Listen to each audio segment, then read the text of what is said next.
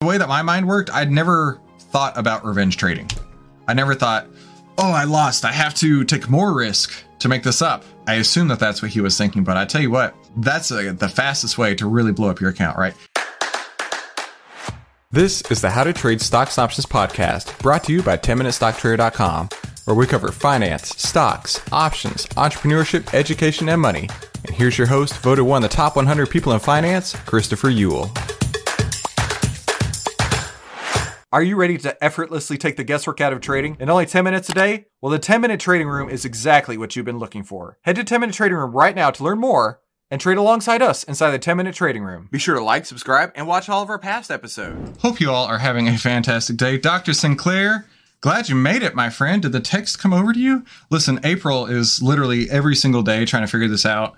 So, our website host is ClickFunnels, and the website always works great but there's some integration between ClickFunnels and Twilio. So Twilio, it's a publicly traded company, but Twilio uh, sends out the text messages, but it's like linked through ClickFunnels. And their engineers are working on it, but like it's been two months. I can't be the only person who's having this problem. Sebastian, glad you made it back from church camp, my friend. Brian, good to see you. And uh, I apologize, my camera is uh, the colors are just not working well today. So, with that being said, let's get right into our market analysis. Okay, welcome to the 10 minute trading room. This is how to trade in only 10 minutes a day. And I need to click a couple more buttons here, don't I? And this is exactly how to take the guesswork out of trading. Yorn, good to see you, my friend.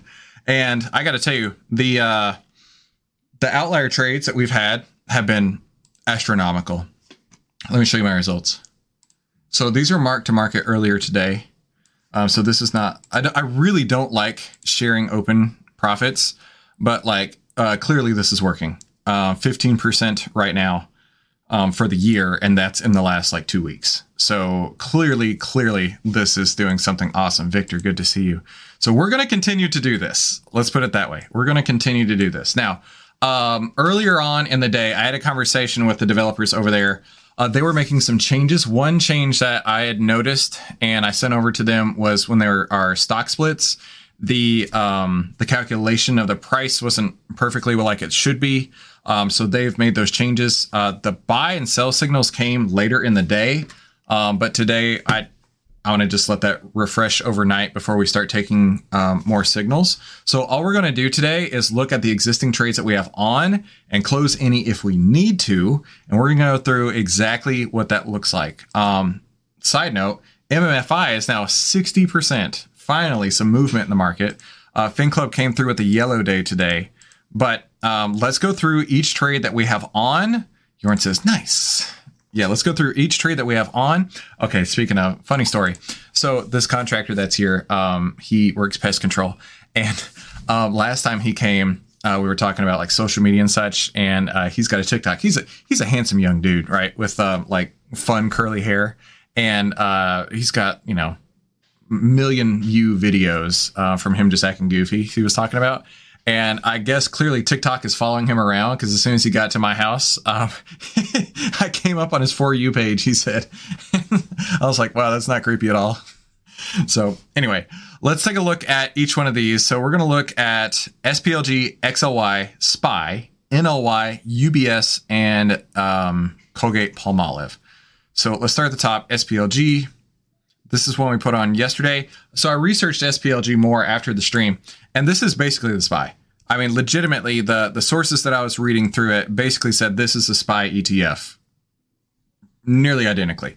But it costs 10 times less than the SPY ETF, which is pretty cool. So if you weren't able to buy SPY at what is SPY at 400 and something, 428, uh, you could buy this SPLG at 50. So I was like, wow, that is pretty cool. I didn't even know about that. So we really do have two trades on the SPY right now one in SPLG and one in SPY itself.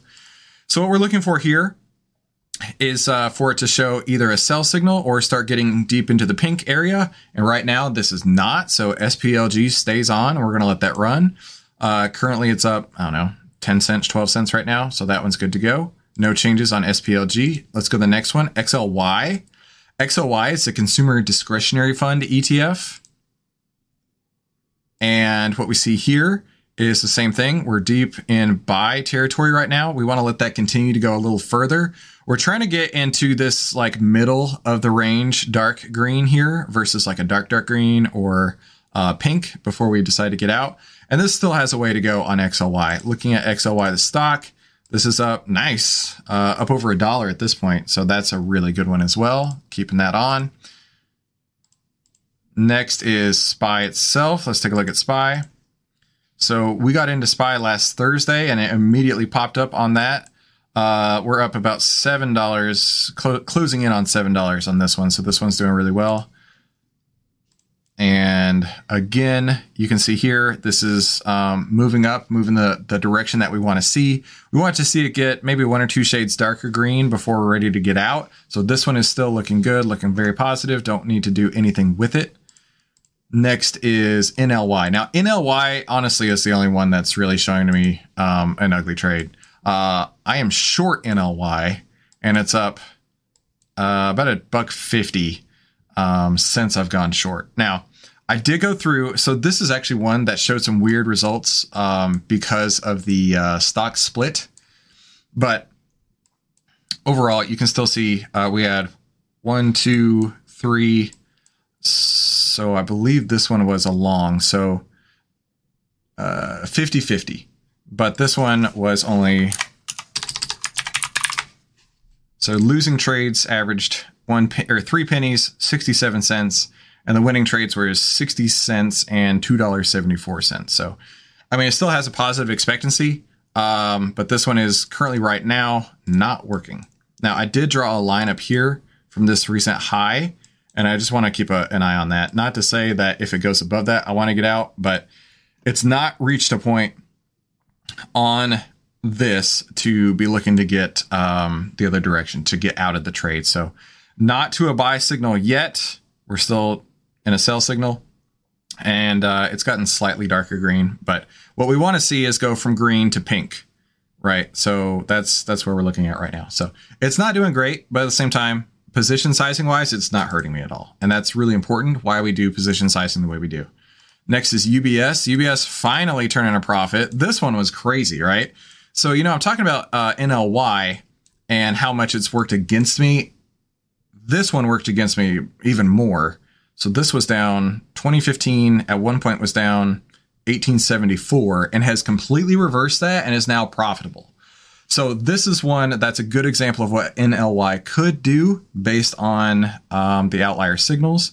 And taking a look here, we've got over the last year. One, two, three, four, four out of four winners. Um, so, you know, at this point, it's now a winning trade. UBS, taking a look at the outlier data, uh, still in the buy territory and looking for it to get a little bit darker green before we um, before we decide to take the trade off. And one more to go. Colgate Palmolive. Let's go to here. So as you can see, this is why I'm so excited about um, Outlier. This is why I'm so excited about what they're doing because this is absolutely gangbusters. Um, next is uh, Colgate Palmolive going short on this one. As you can see, sold it May 22nd. That was my date as well, I believe. May 22nd. Yep. And as you can see, this has been a tremendous short as well. Down about three and a half dollars right now on that one. So no signs of slowing down, but you can see it's going from green, lightening up, going into the pink shades. So all is good there, right? Nothing to change on any of these that we have open. All of them are profitable with the exception of NLY. So uh, not uh, too bad of a place to be. So let's move into the next section, which is just our final thoughts. And again, I apologize for leaving you guys there for a couple minutes, um, but thank you for bearing with me. So this reminded me of um, what was his name? Kavan. Do you guys remember Kavan?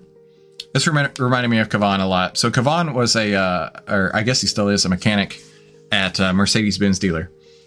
And one thing he told me one time when uh, he and I were having a, a, private consultation, which I'm, I'm meeting with Yorn tomorrow. Yorn, we're going to do like last time, where it's um, a link just like this, where I invite you in, and then we're going to have a chat, and then of course everybody can watch if they feel so inclined, and then we might just repackage that and put it into a podcast episode if that's all right with you. But of course, you, my friend, um, get to be the determinant on that. Uh, but yeah, here's a trading rule that reminded me a lot of Kavan. Never take stupid risks after a trading loss. Revenge trading is the most powerful trading killer. And when I was talking to Kavan, um, that was really interesting to me because the way that my mind worked, I'd never thought about revenge trading. I never thought, oh, I lost. I have to take more risk to make this up.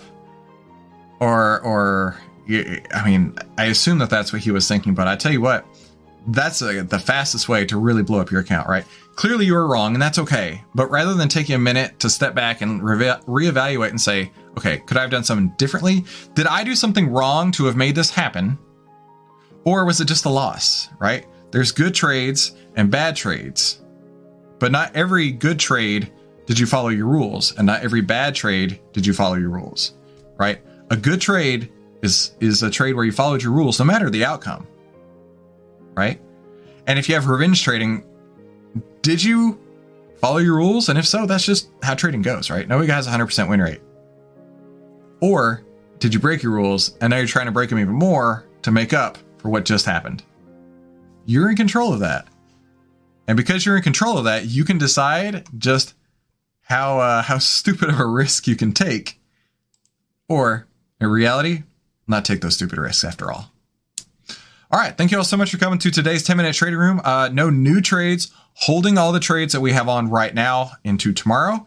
And uh, speaking of tomorrow, I'll see you then. Talk soon. Hey, don't forget, head to 10minutetradingroom.com to learn how to effortlessly take the guesswork out of trading in only 10 minutes a day and start trading right beside us in the 10 minute trading room.